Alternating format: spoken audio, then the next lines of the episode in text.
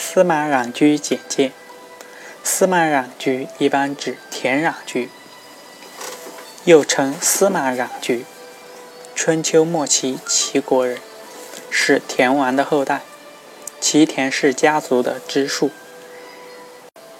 田穰苴是继姜尚之后一位承上启下的著名军事家，曾率齐军击退晋、燕入侵之军。因功被封为大司马，子孙后世称司马氏。后因齐景公听信谗言，田穰苴被罢黜，为己抑郁发病而死。由于年代久远，其事迹流传不多，但其军事思想却影响巨大。